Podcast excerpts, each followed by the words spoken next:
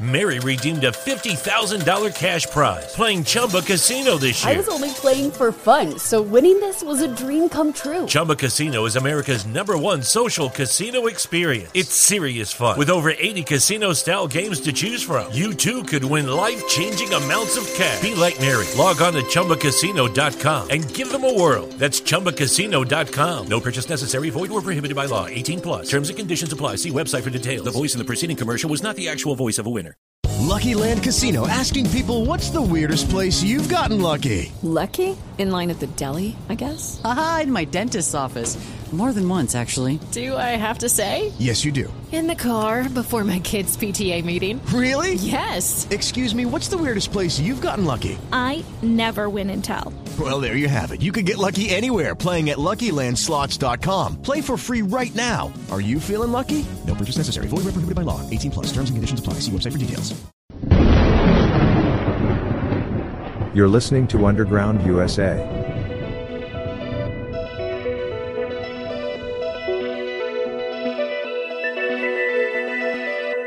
Welcome back to Underground USA. My name is Frank Salvato. Be sure to check out everything we do at undergroundusa.com.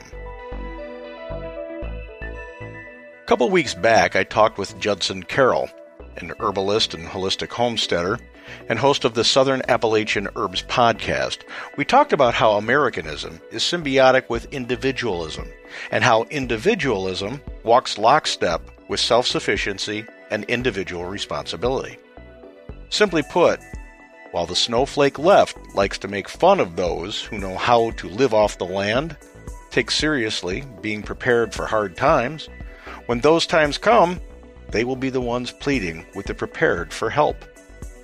James Walton is the host of I Am Liberty podcast and the author of the Neighborhood Preparedness Guide, Come Unity, Community, and The Christmas Hook. He also is the head of the Preppers Broadcasting Network. With the idea of being prepared understood as a good thing and not a bad thing, I sat down and talked with James about being prepared, and he enlightened me about many of the misconceptions surrounding the prepper community.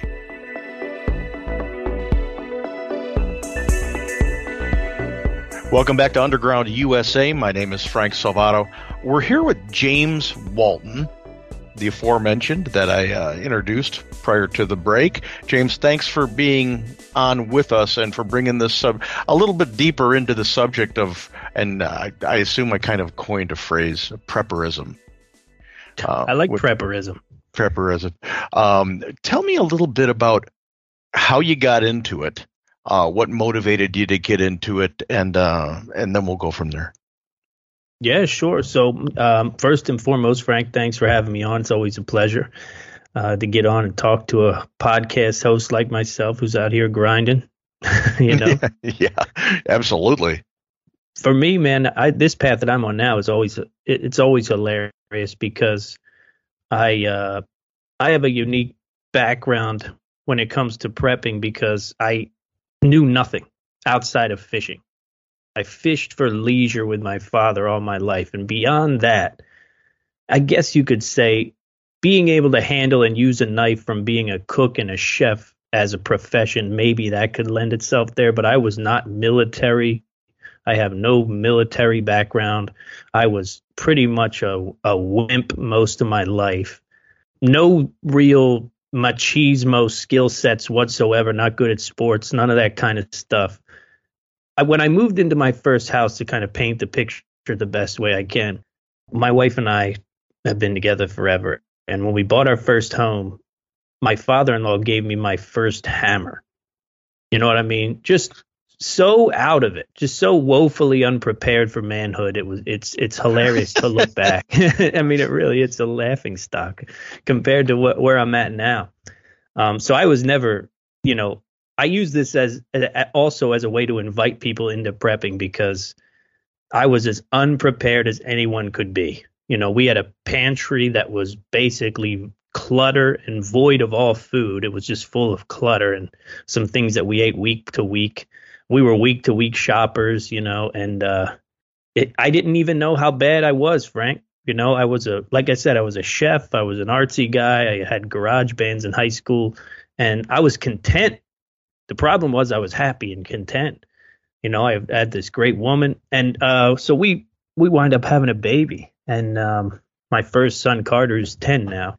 He comes in August, and uh, in the early weeks of September, Richmond, Virginia, where I live still today, gets hit by a hurricane, Hurricane Irene. Hurricane Irene probably made me a prepper. Really, she's probably the the wench who's responsible for all this because she she shut the power out for a week. And I don't think I'd ever experienced a power outage, a week long power outage. I came from southeastern Pennsylvania, right outside of Philly. You know, power outages were a six hour thing when they were bad. Right. You know what I mean? It's just right. we just were quick at it. And uh, we had no power for a week. We got this brand new baby. You know, my wife was fresh out of the hospital, basically. And you know, we had family around, and and we didn't really get dealt a bad hand. And we were we were the the the gross amount of discomfort that w- was afflicted upon us just simply had to do with me sleeping at my brother-in-law's condo in an empty room on like a mattress on the floor. And it was kind of in that moment that I was like, whoa, like this wasn't that bad. This was more of an ego blow than anything else. But I was so passive at the time that I don't even think I took it that way, probably. It was just like, ah, this is what we got to do. But from that moment on, man, the the the cogs began whirring. they began whirring like crazy. And uh, one of the first steps I took, which was probably absolutely insane, was I found the Prepper Podcast Radio Network, PPRN. Okay. They still exist. They're called the Posh Prepper Network now. They're run by a prepper author named Dee Cooper. They had a com- I was used to listen to them because I was trying to figure it out. I was I was watching Doomsday Preppers on TV. I was eating up all the kind of survivalist stuff I could watch and going like, "Oh man, this this might be a thing."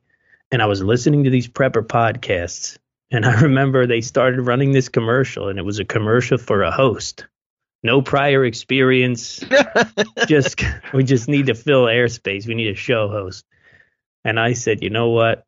Being I was a lead singer, so being like real comfortable talking to crowds and with a microphone, I said, you know what? Let's just do it. And uh, you know, the worst thing that can happen is I get like booed out of existence by this small hyper niche prepper podcast listening audience. And and you know I'll never run into any of these people anyway so who cares? Right right. And I fr- I didn't frame it as here's James's show. He's the expert prepper. I told him exactly what the deal was. I don't know anything and uh, we're going to we're to learn it's together from that point on man it was uh, I made a few serious mistakes in the beginning but from from, from after that it was pretty much just a uh, complete and total transformation to becoming the man that I am today.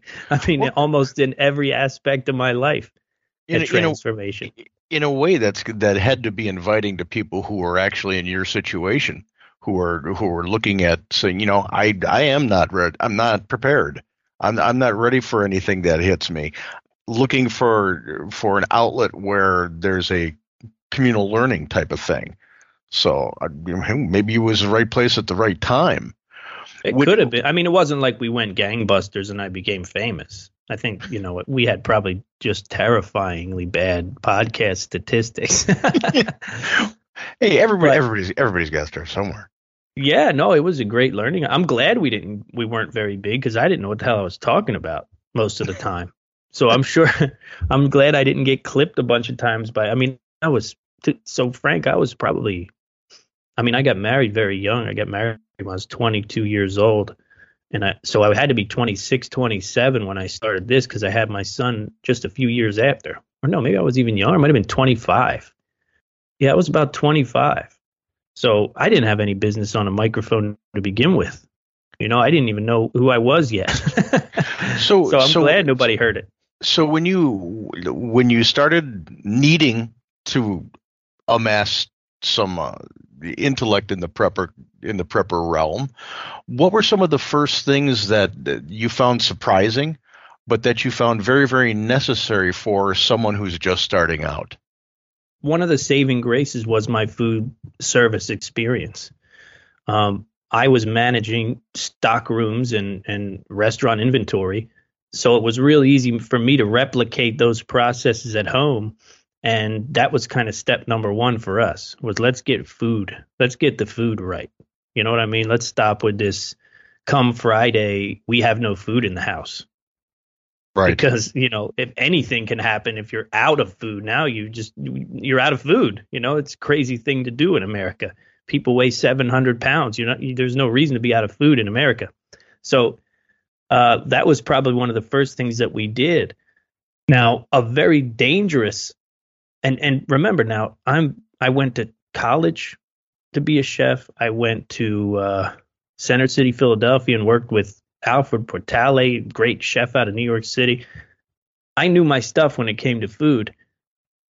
When you're in the mindset of sort of panic, which is what I was in for a while, probably a good year, year and a half, which is I'm completely unprepared and I'm spending 90% of my free time reading articles about the coming collapse. right. You know what Right. I mean? This is the most dangerous place you can be. And and what's scary about it, Frank, is the nation is there right now. Yeah. That's where the nation is. Most of the nation is unprepared. And unfortunately for them, I had to go to like shtfplan.com or you know all these weird offshoots that that you had to go search and find to read the crazy doom and bloom news.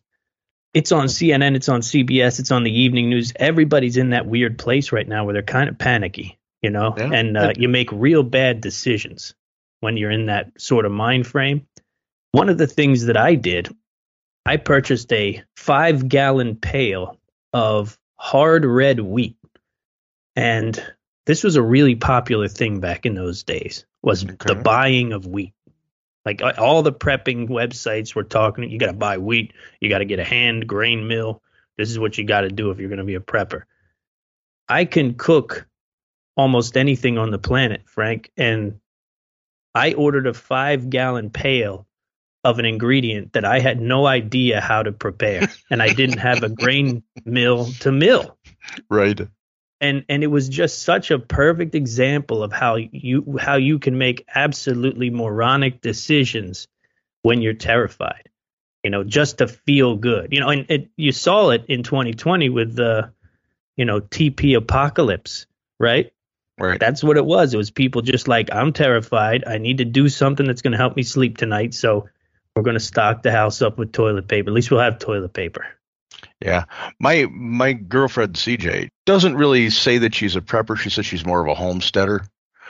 But her big thing was making sure that she had enough rice and enough beans because uh, she would be able to get the protein that she needs if there was ever a prolonged shortage of food, uh, which is a little bit different than I'm assuming that the that the wheat was. Yeah, I mean the there, there's a lot of protein in whole wheat. You know, if it's if it hasn't been degermed and all that kind of stuff to be turned and bleached to turn into white flour, then it's it's got its got its share of protein. Probably not as much as a bean. Well, might be, might be pretty close to a black bean. I don't know.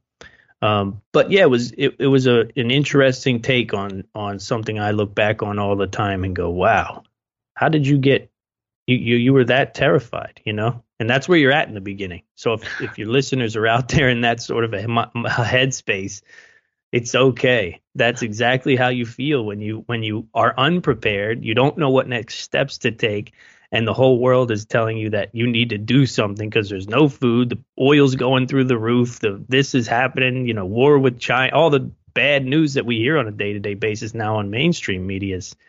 It's an, it used to be an elective for me, and now it's just everywhere. I spent uh, close to 20 years as a in the in the fire service, and one of the big things that they taught us was when you when you come up to a raging scene, uh, take a breath, and and and remember that this is this is your gig. It's not your emergency. Try to try to think calmly. So when we translate that kind of a thought process to someone who's just getting started um, in prepping, what are some of the things to avoid besides going out and buying things just because everybody's telling you to buy it. yeah, well, that's a big one. Um, that's a very big one. The biggest thing you that that you need to avoid though when you first get started is how much you're taking in. How much how much we'll call it quote unquote motivation you're taking in on a day to day basis. Because I know a lot of people in the prepper community that are completely addicted to taking in the daily motivation, if you will, or the or the horrors of the day. You know Right. what I mean? And it's Boy, easy to get. Kind, kind of hard to avoid today. I know, I know it is. Well, it is and it isn't, right? You can make a pact to not open that phone up and not turn that TV on for the day. Yeah, true, true. You know, it seems hard, but you know, it's just a discipline thing. But uh yeah, that's a big one. And, you know, probably the most important thing to do when you're first getting started is to address your family needs above all. You know what I mean? Is is what does your family actually need? Because everybody's unique. You know, everybody has their skills and their lack of skills and that whole thing. So it's uh, we're we have something that, at the Prepper Broadcasting Network that we call the base level of preparedness, and that's we just talk about six buckets that any person can fill at any time with any amount of money, really, that will make a world of difference. And those are water, food, backup power, first aid, security, and evacuation. So if if I talk to a consultation client or something like that, we we go over those buckets first. We say, you know, where are you at on all six of those things? And when you get some money and you say to yourself, I want to make a difference in my family's preparedness, figure out which one of those six buckets that you can affect this week because all of those will will help you in an emergency or disaster. Okay, let's let's if you don't mind, uh, let's go over um, examples of something that you would say would be necessary for each bucket. Oh, sure, yeah. Well, we'll just do it in order. I keep water on the top tier because uh, everybody's got some food in the house, you know. So water is one of those things that that I want people to think about. If you're going to go to affect water in a big way, you're going to either install some measure of water catchment, be it rain barrel or something else along those lines, right? Water falls from the sky and it's free. So preparedness for water starts with catching some of that water in my mind. You want to be able to capture the free stuff that falls out of the sky. And you can have a significant effect on the amount of water that you store outside of your home with just four 55 gallon rain barrels. You know, it's a lot of water. If you get Okay. if you get into the 200 gallons of uh, rainwater captured, now I'd also recommend having some way to filter that water coming out of the rain barrel. So the Life Straw is a very popular water filter that preppers talk about a lot. The Sawyer is another very popular one. I'm not a big fan of those guys. I like bigger and more effective water filters. I like pump style water filters, pressurized water filters like uh, Katadyn creates a they they have a it's called the Hiker Pro. Catadine, Katadyn, I don't know. I've had it for years. It's never failed me. It never leaves my camping and hiking bag. It's a phenomenal tool. There's another company called HydroBlu, and they they offer something called the pressurized jerry can, and you can fill this thing up with three gallons of water right out of your rain barrel, and it pressurizes the water and filters it through three different kinds of filtration. And these these water filters are pretty affordable. You know, I think a, a Hiker Pro, a Katadyn Hiker Pro, is like seventy bucks. I think the the pressurized jerry can is 120, 130, something like that. You know what Okay. I mean? And Okay. and just so you know, the the Hiker Pro, I don't. I think you could probably use it forever. I mean, it, as in the amount that I use it, because I don't use it that much. Um, I know you can get like ten thousand filters, ten thousand gallons of water filtered through the pressurized jerry can, and uh, I don't know if you drink that much in a lifetime or use that much in a lifetime. It's a lot of water. Right. So they Right. kind of catching rainwater, being able to filter it and make sure that it's safe, and having energy to boil it in some way is going to assure that whatever you catch out of the sky, you can filter, boil, and drink, and you have water no matter what. Right now, you have water no matter what happens to pipes, municipal services. Doesn't matter if every guy who works at the water treatment plant decides to quit tomorrow, because we know you know whatever's going on with that lately. So as far as water is concerned, that's where I would start. Um, in terms of in terms of food, if you want to just keep going down the line, Sure. uh, I always recommend to build out what we call the prepper's pantry first. I'm a huge fan of rice and beans. Huge fan of putting up lots of buckets of food. We do that. And I'd recommend people learn how to do that.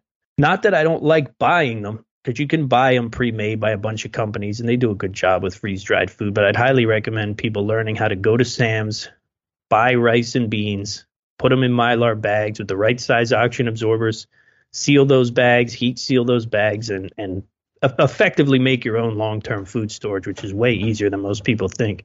And not only is is making your own long-term food storage easy and a great way to prepare, it's also kind of an investment. You know, because I've got food that's been stored in my pantry for a while, a couple years now, probably 3 years. And I've saved a lot of money because the price of rice has gone up, the price of beans has gone up, flour, sugar, all that stuff. It's about to go up again. you know what I mean? Right. So right. It, it is an investment too in the long term. But the prepper's pantry is just a means of looking at what you currently have in your pantry. The foods that you guys eat, the dry, the box dry, the canned goods, and uh, buying more of them each time you go to the market, right? So that you can assure that you have extra you're not going out and buying uh, ten cases of green beans. You're, you're you're going out when you go shopping and buying maybe one can extra to stockpile. Yeah, whatever you can afford to do. You know, if I was going to buy a case of something, or if I was listening to this and said I want to get a jump on preparedness real fast and build this prepper pantry in a hurry, um, if I were going to buy cases of things, it would be canned meats and canned meals. Uh, those are the most effective things to have on hand, you know, that I would want to get right away. I'd want to be able to deal with dinner through cans or through some other kind of boxed dry method that uh, I wouldn't have to, you know, I mean, I wouldn't have to take six months to build up. Now, if you want to take six months to build up, all you got to do is throw an extra can or two in the cart every week. And, you know, in two to three months, you're going to go, whoa, I got a lot of food now. Right. And of course, the the the necessary element to managing a pantry of that size is first in, first out. Right. You got to make sure that your older product stays in front of the the newer stuff. And it's just a matter of rotation, and, and most people lament it, but it is what yeah. it is. Yeah. Uh, like I said, being in the food industry, this was this was our life on a weekly basis. Was rotating stock and making sure we moved the old stuff out before the new stuff came in but it's not as hard as it sounds, and it's pretty commonplace throughout history, really. Uh, we just got so used to the convenience of going to the supermarket all the time that we stopped keeping extra food around. You know, right, right. Yeah, when I lived on the, when I when I lived on the eastern shore of Virginia, you when you shopped, you went and you shopped for a while because it took 40 minutes to get to the road that was going to get you 20 minutes down to the supermarket. Right. So you didn't have the convenience of getting out there and just driving 10, 15 minutes to go to the store every day just to get out of the house. Um, so it, it makes sense that if you're planning for the long haul, making sure that you're you have sustenance going forward, um, that you do prepare to stockpile, you know, so that you have a, a good, well stocked pantry. Uh, what's next on the bucket list?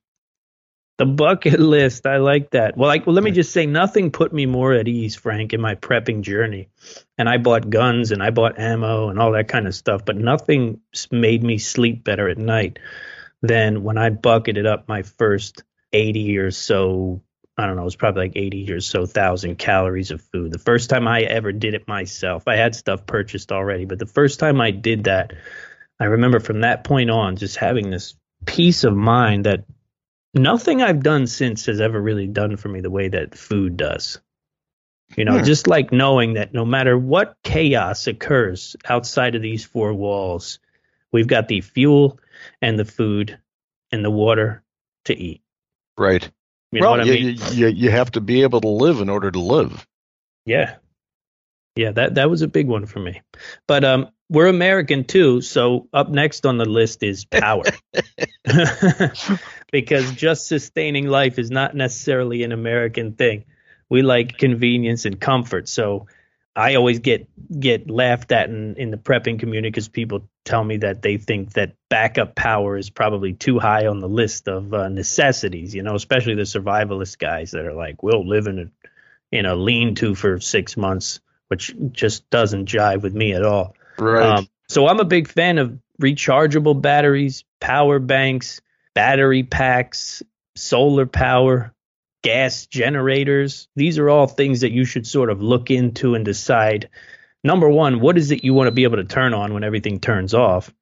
And number two, you know, what can you use to manage the uh, temperature of your home also in an emergency that might come, you know, at the most radical of seasons. Right. You know, so can you run space heaters off your generator? Can you run a small air conditioner off your generator? And uh, you got to have a means to to bring power into your home when it's been turned off because just we're just so device dependent to begin with. Right. And you know, your phone Yeah. is an incredible. If there's cell signal, your phone is an incredible tool. You know, a lot of a lot of survivalists and preppers bash the cell phone and the dependency on it, and I get it. Um, but in an emergency, I mean, your cell phone can tell you everything, and you want that. That's intelligence. Right. So Right. backup power and whatever, you know, most of the time backup power, if I'm honest, Frank, comes down to uh, budget. You know what I mean? Like really the conversation most people are going to have with backup power is what can we afford? You know, if budget's not an issue, we put a giant whole house generator out there run run by natural gas attached to the home and we're good. Lights go out, we don't even know it. Um, but that's not the case for most people, right? Most people got to figure out what it is they want to do. What it As, an aside, what if if you've got a a, a modest size house? Let's let's say you're talking about 1,200 square feet, something Mm-hmm. Sure. small. You know, not not not a McMansion or house. anything like that. Um, what kind of ge- what size generator do you need? Yeah. Well, I have a 1,200 square foot house, and I bought years ago. I bought a 5,500 watt generator. Um, now I don't cycle it back in to the house, so I don't plug that generator in to power the whole house. I'm not sure. I don't think it could do that. I don't think it could run washing machine. I know it couldn't run heat pump, but that generator has served me for the better part of eight years. Uh, very minimal maintenance on the thing. I think we got it for 700 bucks. We bought it on, on a tax-free holiday. Right. And I'll never forget when I was bringing it in. I was carrying it with my brother-in-law, and he looked at me cross and just said, "Why are you buying this thing?" Which is funny to look back on now. But uh, yeah, it, and it does everything. I mean, I can plug my stove into it if I want to cook, which I never do. Um, but I can run my refrigerator off of that. I could run a, a chest freezer off of it. I could run television, video games, all that kind of stuff if we want to. It really does the majority of things that we need to do. If it's cold, we can run space heaters off of it. I've never plugged an air conditioner into it because we haven't had a, a sort of a hot water, a hot weather rather emergency. But you know, for the average home, depending on how how austere you are as a person, right? Like if you if you can't stand to be cold for a minute or hot for a minute, then you might want to consider something bigger. Right. Um, but that's a powerful machine. I've never tested its limits with all that I've done with it. Now, when you're talking, when we talk about rechargeable batteries and battery packs, obviously we're going to need something to to be able to recharge those. So I, I assume even a smaller generator, um, even though it wouldn't power a, a, some of the major appliances in the house, let's say an air conditioner or such, but it would be enough to recharge those battery packs. Oh yeah, definitely for sure. Well, you know, there's there's a lot of cool technology out there. Um, we at the Prepper Broadcasting Network, we got a buddy named uh, Alan Riggs, and Alan Riggs has a product called the GMag, and the GMag you can get at greennovative.com, and this thing recharges AA batteries using salt water and magnesium diodes, and it it sounds like magic. Um, but it works. I have one myself. It's it's basically my blackout kit, and uh, I store a bunch of flashlights in it.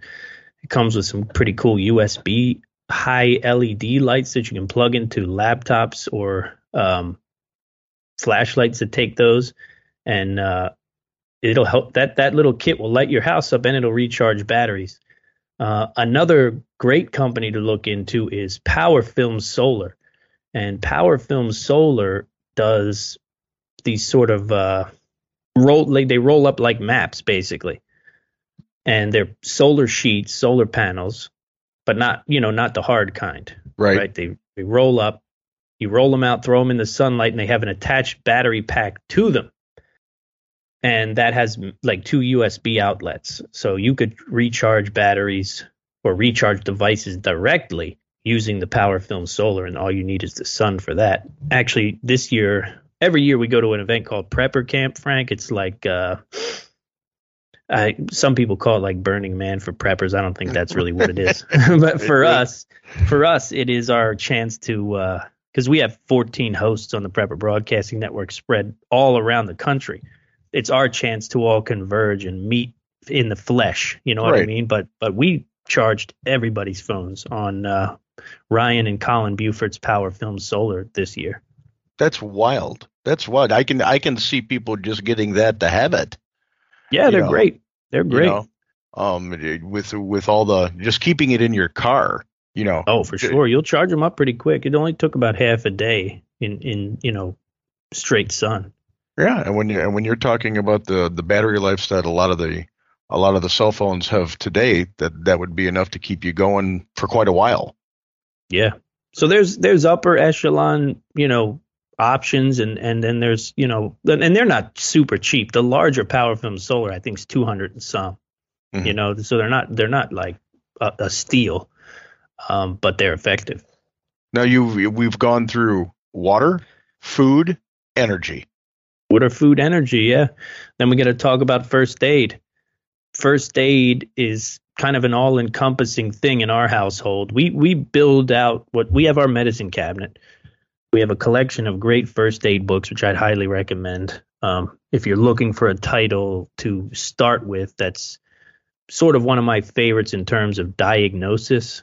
You know, like having the ability to quickly diagnose what's happening to a family member in an emergency. The Prepper's Medical Handbook by William W. Forgey is is a masterpiece. Um, and it also has these different modules that you can put together, lists to build sort of an off-grid medical kit. William Forgey has treated. He was down there in the earthquake in Haiti, Okay. and he's practiced medicine in, in austere locations all over the world, and that's kind of what what really resonates with me. You know, is he he has a mind for this stuff. He Right. knows what's going to be available, what you can pull off, and what you're not going to be able to pull off. Um, so again, that's called the Prepper's Medical Handbook. If you're looking to get, if you're looking to start at square one and not like buy a Merck, that you're you're probably going to struggle to find what you're really looking for in a book that big. Um, so some some volumes, obviously, and then we build what are what we call like our first aid survival cache, which is just a collection of items to deal with wounds, right? Which tremendous amounts of gauze, tremendous amounts of rolled gauze, uh, medical tape, rubber gloves, those types of things, just to be able to bandage wounds in the in the event that we can't get right to the doctor, you know, for stitches or something like that, because you're going to go through a lot of that stuff. We also do obviously backups of things like children's Tylenols, Tums, Advil, uh, all the things that we take here. I don't take a lot of medicines, but my wife she gets stomach aches a lot, so we do Tums, we do ibuprofen just for pain and fever, and obviously kids medications because we have a six year old and a ten year old.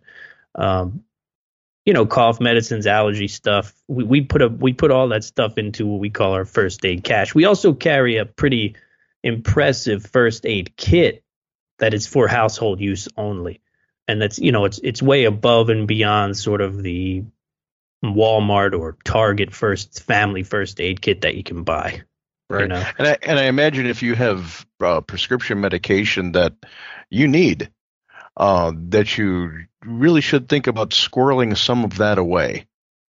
Yeah, it's tough. It's tough for people with that because it depends on what your doctor says. You know, some doctors will are- will, will follow you down that path, um, but some prescriptions you also can't you can't get a lot extra of, and uh, I don't have an answer for you, unfortunately. Yeah, it it seems it seems to me that uh, in in this day and age, when when things are very uncertain, you know, they they really are with with the way the world is going today.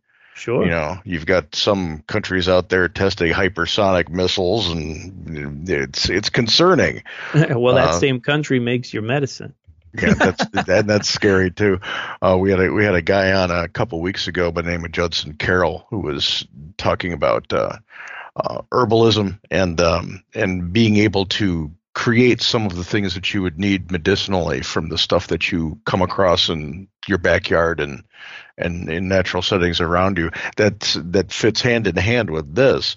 Um, so it, it seems to me that if you have a medical a medical condition you want to look into maybe holistic and homeopathic things uh, to include into this kit. Oh yeah. Well you know, you know to, if, i'll tell you what i always tell people when it comes to prescription meds, and I know this doesn't apply for everybody. And it also won't work for everybody. But if this is just me personal, I'm 35 years old, but I've worked on fitness and physical uh, health for a long time. Had I not, and had I been in, you know, on a on an insulin or on some kind of high blood pressure or something like that, first thing I'd do was, and it's a radical time in my opinion. So taking radical steps is no sweat off my back.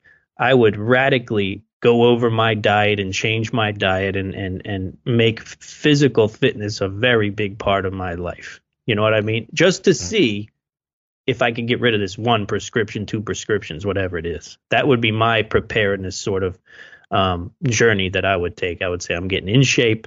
I'm going to sleep good, and I am going to uh, eat rice every day if I have to whatever it's going to take to get off of these medications.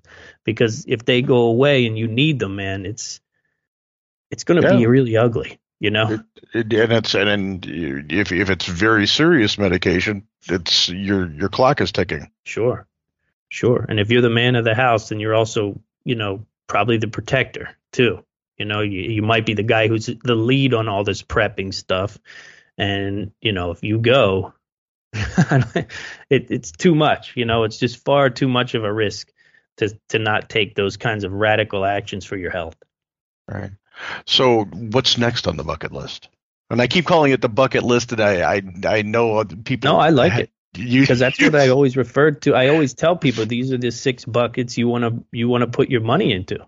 Right. You know, I want them to look at it that way because you can get dazzled by by laser sights and body armor and you know all kinds of stuff the preppers get bedazzled by.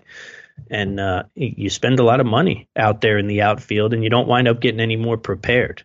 Right. You know right. like a safe full of guns when are you going to use it? You know there's very rare circumstances when you're going to be firing 30 rounds of 556 out of your house. And if you're firing rounds out of your house you've failed on so many levels already when it comes to sort of preparedness down the line, which I don't think we have time to go into. But you know, you should never be fighting from your home anyway. Um, so you know, this uh, this it, you can get in the weeds real quick as a prepper. These six buckets kind of keep you focused and keep you on the right path. And uh, funny enough, the next one is security. Security, right? So security is uh, I take a strong deterrent stance when it comes to security, you know, and and that's just a matter of making your home the least desirable home for a criminal on the block. And I prize my neighbors. So it's not that I want them thrown to the wolves, but my personal motivation is I want someone to come down my street and and and case my street and immediately be able to say, all right, that house looks like the one I don't want to mess with for any number of reasons. You know, I work from home. So one of the big reasons you wouldn't want to, you know, case the home is the fact that there's a man home all the time. Right. Right. That's not a lot of people can pull that off, I guess. But well, maybe they can nowadays. Everybody's working from home. But there are little deterrents that that don't necessarily have to be like hanging a uh, a burglar from the power lines. You know what I mean? Out front of your house. Yeah, you can't. You don't want to have your own personal Fallujah in front of you. Yeah, exactly. You don't have to take those kinds of steps.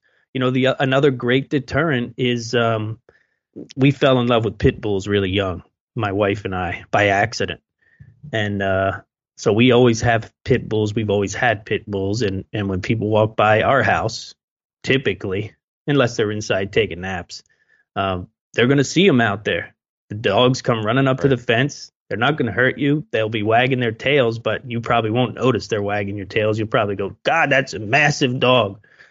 and, uh, yeah. you know, that's as good a deterrent as anything else, also. Um, but there are steps you can take. There's some really cool products out there, too.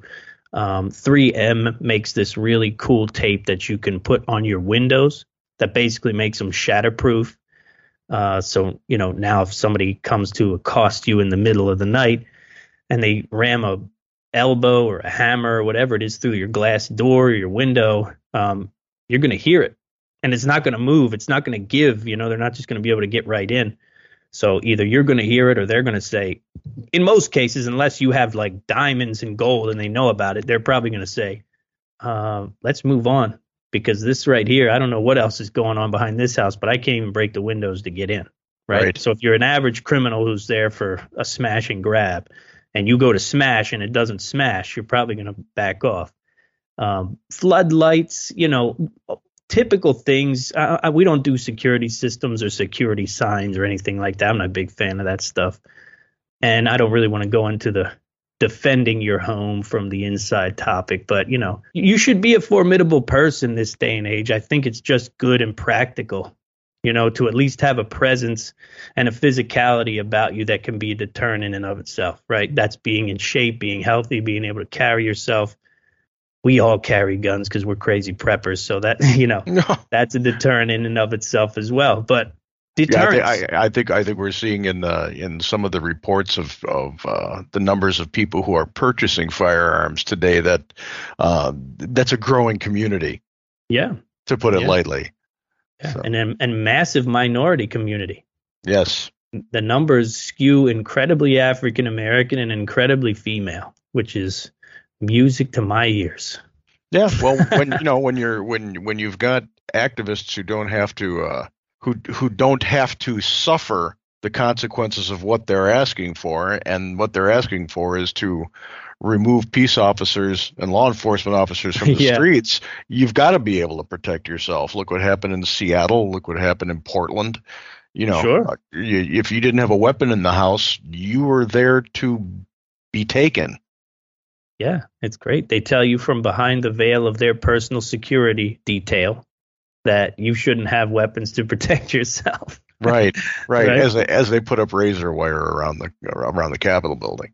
Well, I think Cory Booker got got billed out something like sixty five thousand dollars to his personal security company over the last six months or whatever, and uh, you know he was he was one of the biggest, loudest, obnoxious mouths in the whole thing about you don't need police. We don't need any more police. Yeah, I just need guys with uh, MP5s around me. Don't worry about that. right, right. Well, what was it? What was the Cory? Was it Cori Bush who said, uh, "I have to protect my body"?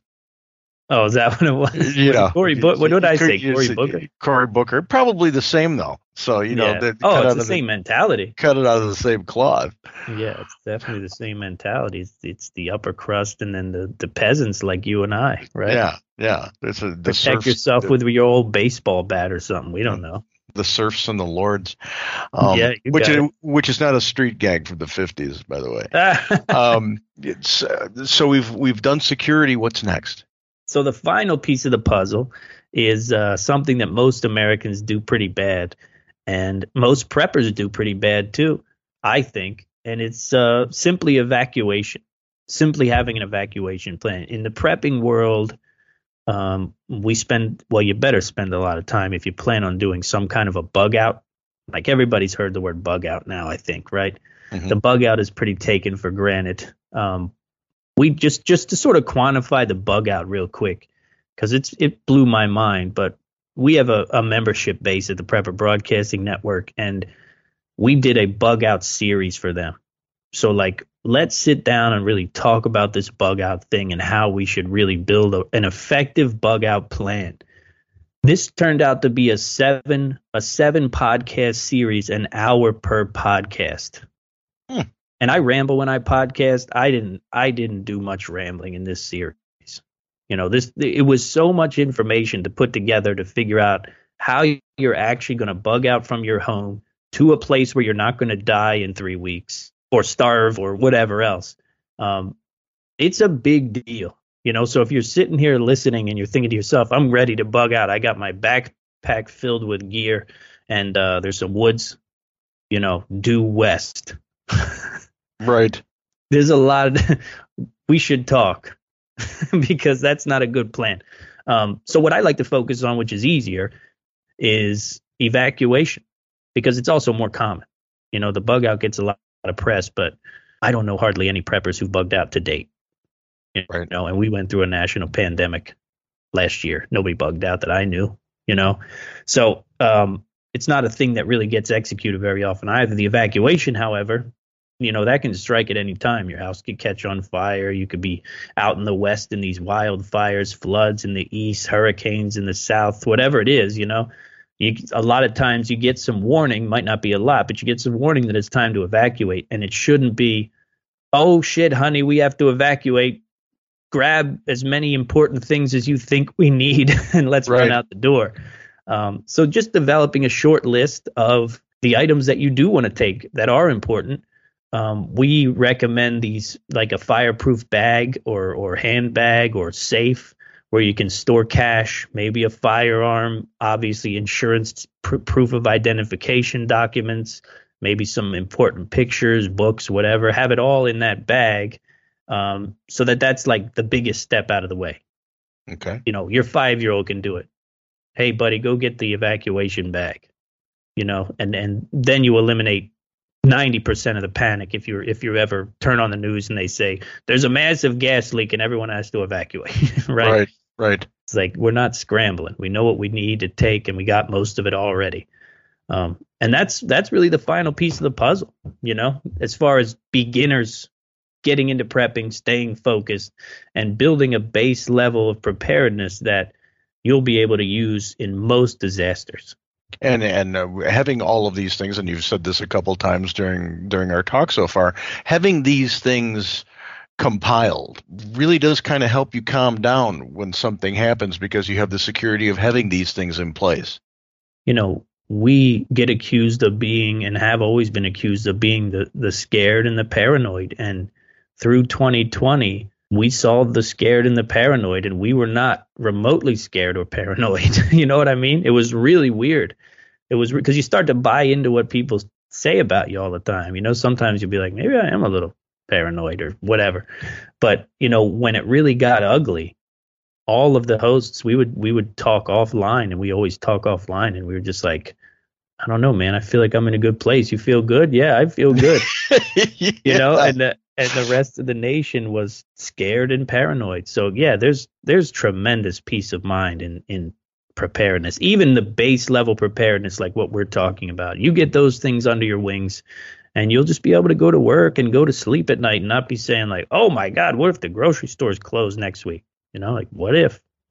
We're good. We got food. We got ways to cook. We got ways to heat the home. We're fine. And uh, yeah, I think America's going to need to make that kind of a cultural change here. We're talking with James Walton. He is the head honcho over at the Prepper Broadcasting Network. Uh, you can go over there at www.prepperbroadcasting.com. Uh, we'll be right back. I, I want to talk with, with James a little bit about some of the myths and the misconceptions about prepping when we come back. You're listening to Underground USA. My name is Frank Salvato. Don't go anywhere. We'll be right back after this.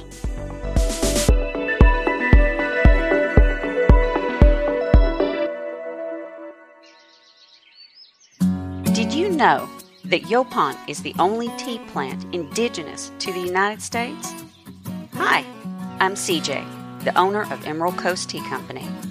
We have a line of Yaupon teas and Yaupon tea blends that will open your eyes to tea that is literally made in the USA. Check out our entire line of teas at www.emeraldcoastteacompany.com. Honey, this ain't your mama's tea.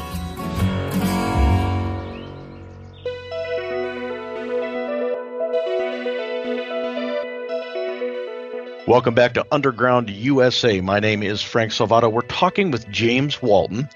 Uh, he is the, the head of the Preppers Broadcasting Network.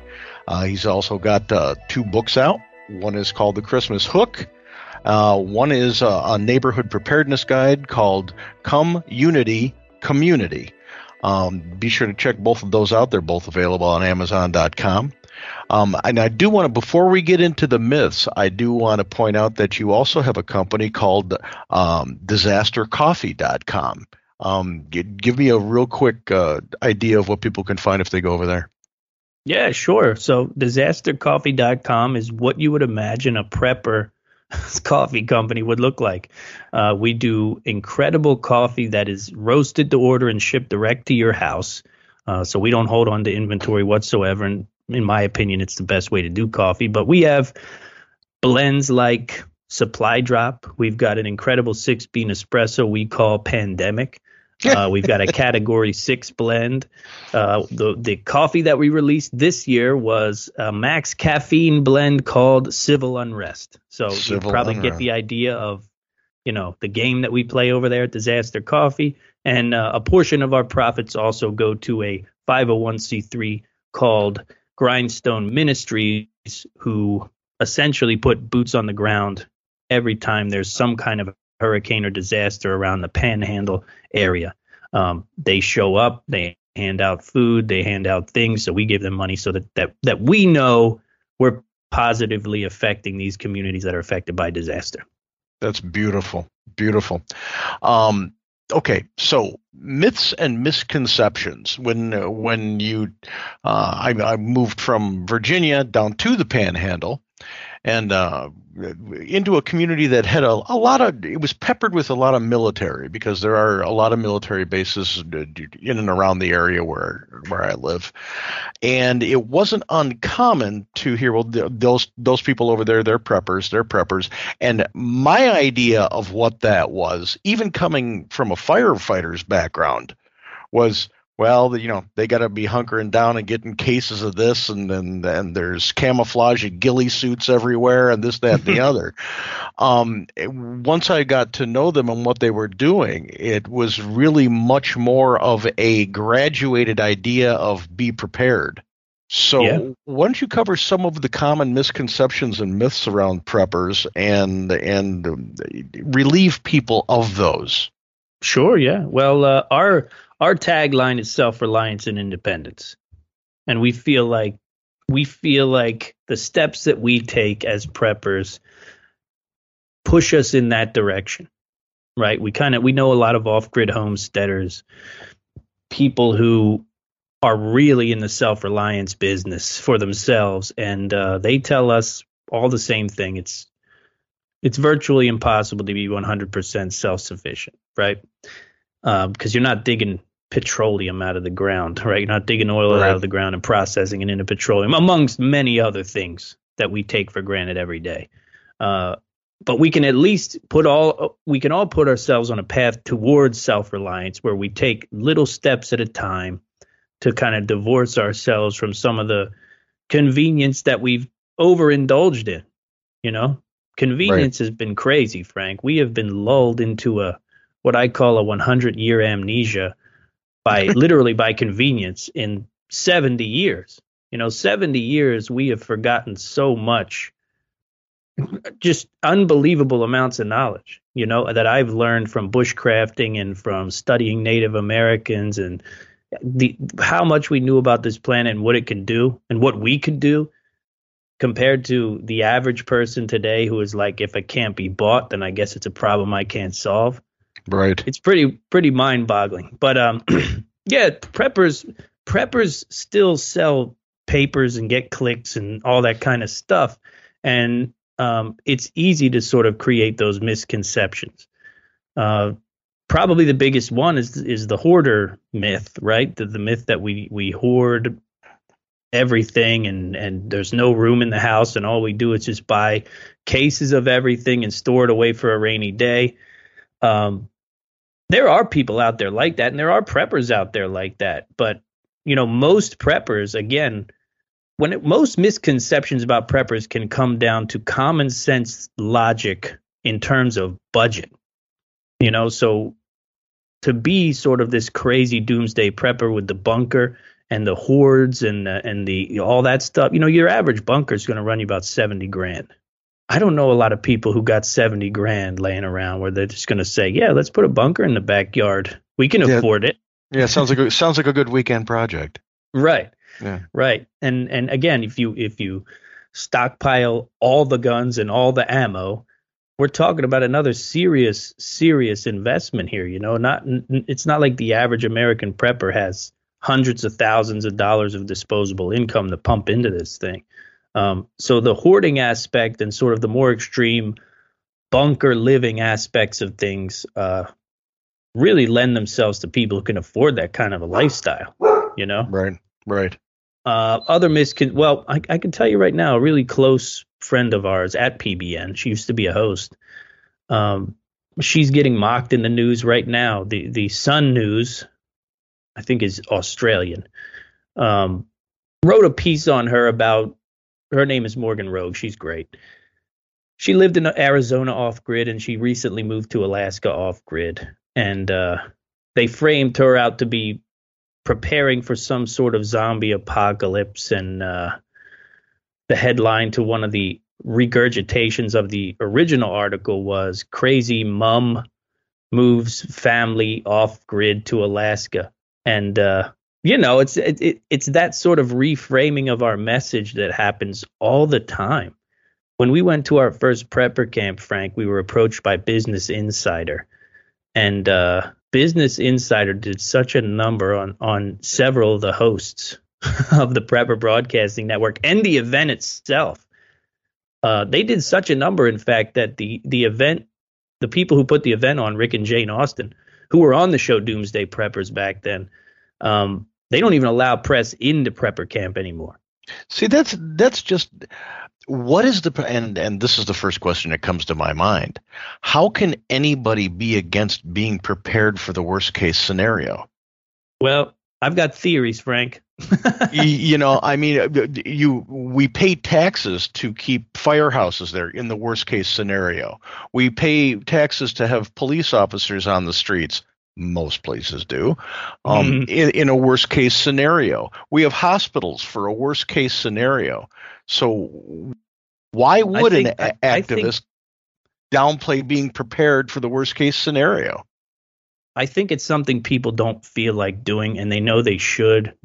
And we are the few people that sort of through our own actions can make others feel really bad about not doing those things.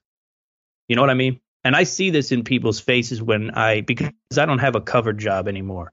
Like I used to have a covered job. I do this for a living, mm-hmm. right? Like I used to work at the food bank here at Richmond. was a great job, um, but that's what I used to be. I used to be a guy that worked at the food bank. Now I'm a guy that writes for prepper publications and and runs a prepping podcast network. There's no more mm-hmm. hiding. And what what generally happens is and it, it's really kind of fun to watch. I'll be honest. What generally happens is some form of initial mockery, right? Whether it be polite mockery or otherwise, which is almost almost abruptly followed by questions, like real legitimate questions.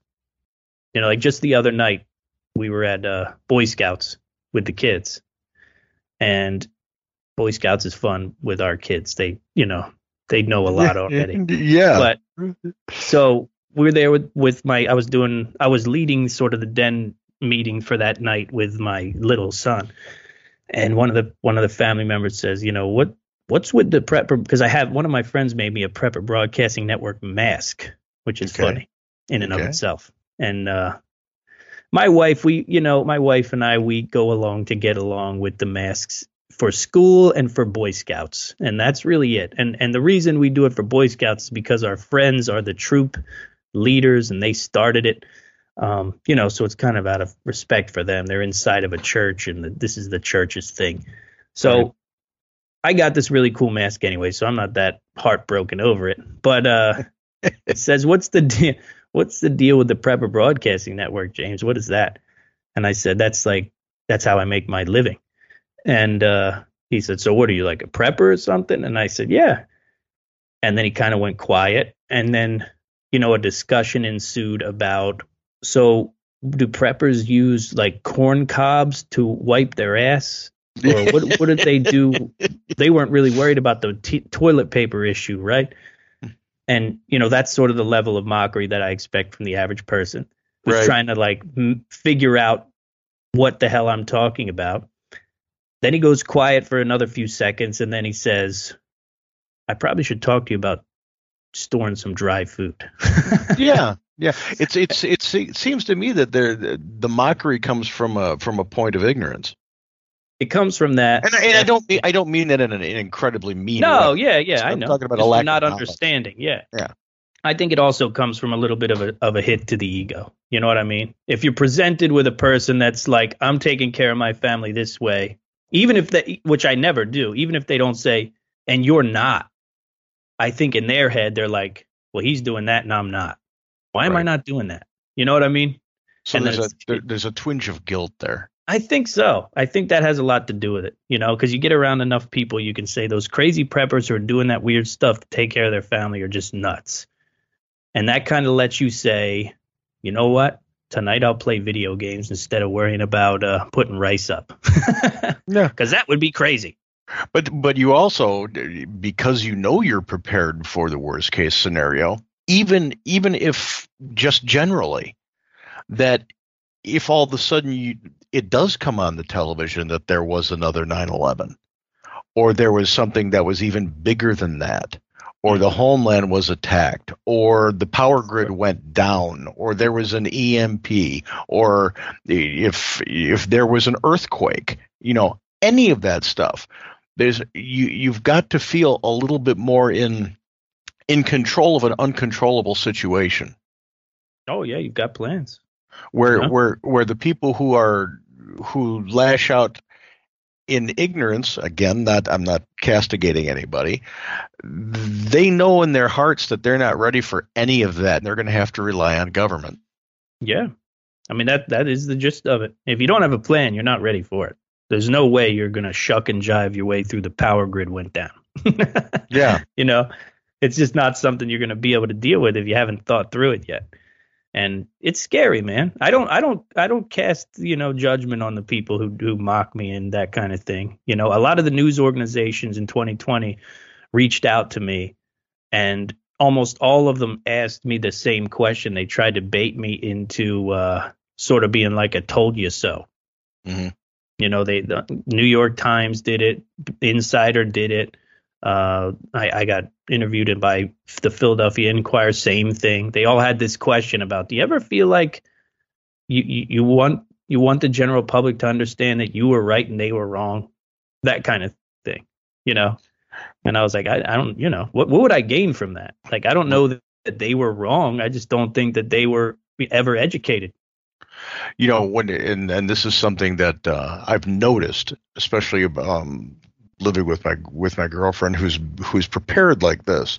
She said when when it comes down to everybody else not having, uh, we're going to be the people they turn to in the immediate in order to survive. Well, you saw that in 2020. Yeah, In 2020, people started buying emergency food. you know, they went right to the sort of the prepper outlets. They bought up emergency food. They they the numbers for at least for our podcast network and other preppers around the world it really exploded. There were a lot of people paying attention. It was beautiful because we had created a kind of infrastructure, Frank, like digital and physical, that allowed people to um, take that kind of action. Like, what should I do in a pandemic? Let me go on YouTube and see. Let me go search podcasts and see. And there, you know, there was a bunch of podcasts that were made years ago, and videos that were made years ago by preppers who said who who had already thought this stuff through.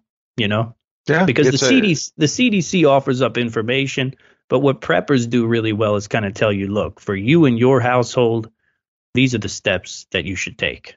You know, it's not that generic kind of like cough into your coat sleeve, get vaccinated. and and and and today with what's going with with how organizations like the CDC and the NIH and and even on a more global scale uh, the World Health Organization how they've been politicized there's Oh, a yeah, lot of people who just don't trust what they're saying Sure, they've given us plenty of reason not to. Uh, you know, that is what it is. so So a- when you're on that, go ahead. Yeah, I was going to say in a in a nutshell, when when we look at what a prepper is, and uh, there and there are certain degrees. There there are many degrees of of how deeply you want to get into the subject and and preparedness and everything else, but you're really just talking about preparedness and responsibility. Yeah, pretty much, pretty much self reliance and independence through preparedness, right? Uh, recognizing that if it, Dave Jones, the NBC guy, is a is a host on our network, and he's a 25 year military veteran, taught nuclear, biological, and chemical warfare. So he he's one of these guys that when I met him the first time, he changed my whole preparedness outlook, and I was already on that path, you know, yeah. just because of this knowledge that he had.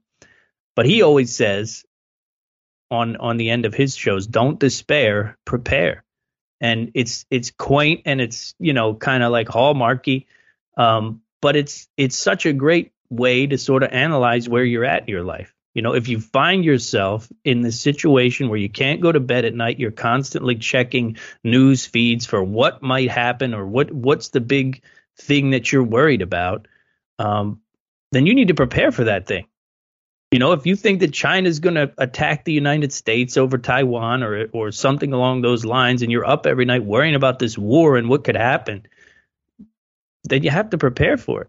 I mean, you literally have to, Frank.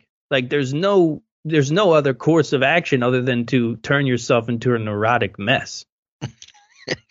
and then and then we just keep feeding the uh, the, yeah. the, the, the psychology we keep feeding the beast as it were where you, you everybody's a victim don't I, I guess another th- another way you could put it is uh, is if you're prepared you're kind of skirting victimhood a little bit oh totally i can't i can't even think of a i can't even begin to think of a prepper who could be at least at the individual level victimized you know they, yeah. i mean maybe maybe accosted and victimized by a much larger organization, they seem to be pointing their turrets towards us in the DHS lately.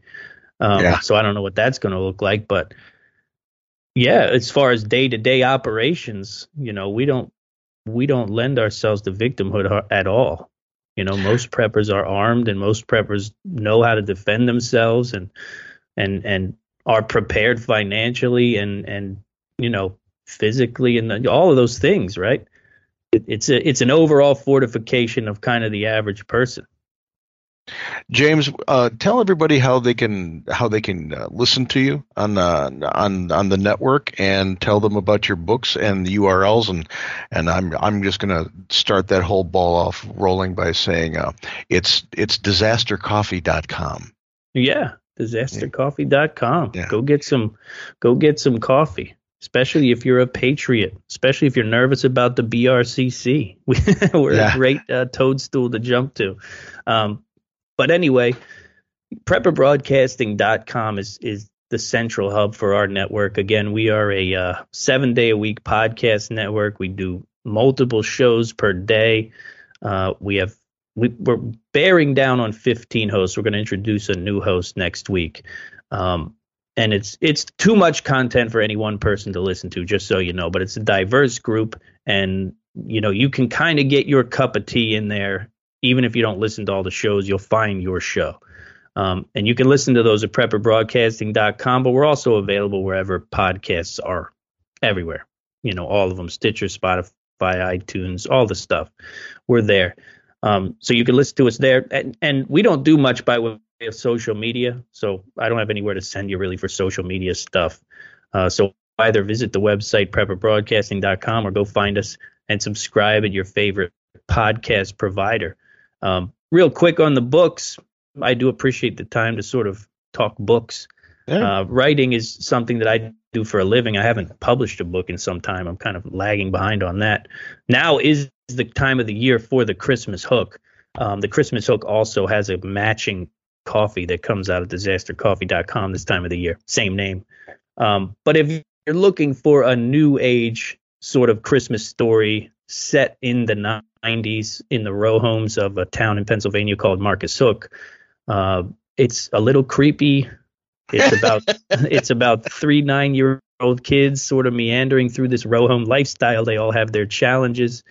Uh, and it is it, there's some very creepy moments in the christmas hook when they find this strange relic that they come to name the christmas hook uh, it's a pretty cool story kind of a throwback to the ghost stories of old you know sort of the english and uh, london style ghost stories of old um, but a good good read for this time of the year for sure Um, and if you're if you're into prepping or if you're you like the idea of community in general, um, Community Community was the book that I wrote to try to figure out how you can make how you can get back to neighboring.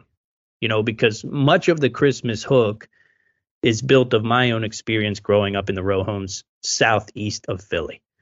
Right. And the neighborhood there was as tight knit as it gets. And when you move out of a neighborhood like that, you kind of miss it.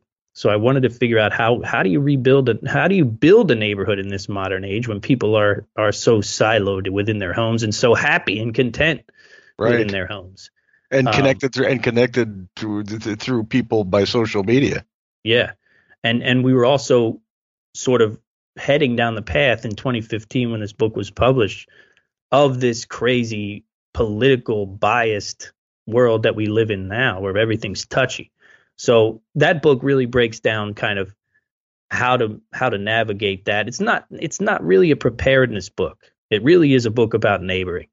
And and you can do with that whatever you want, but it's got the best icebreaker there is for for for creating your first neighborhood group, and that is to start a uh, community garden in your neighborhood.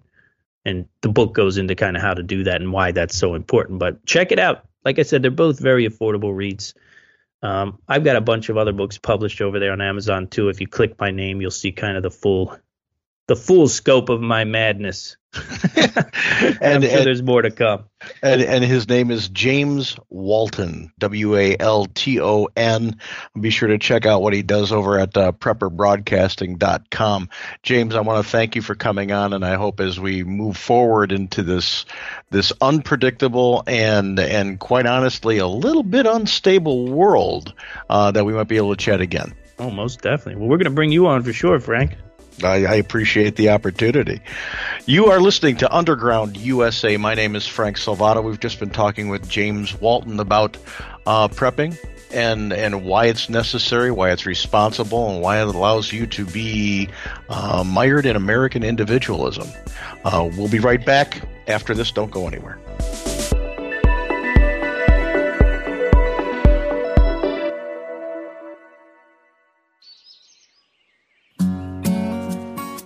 Handcrafted exotic blend teas at the lowest shipping cost anywhere.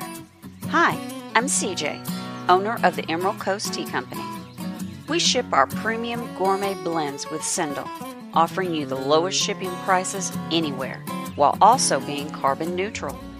Excellent tea at the right price. Check us out at www.emeraldcoastteacompany.com. Honey, this ain't your mama's tea.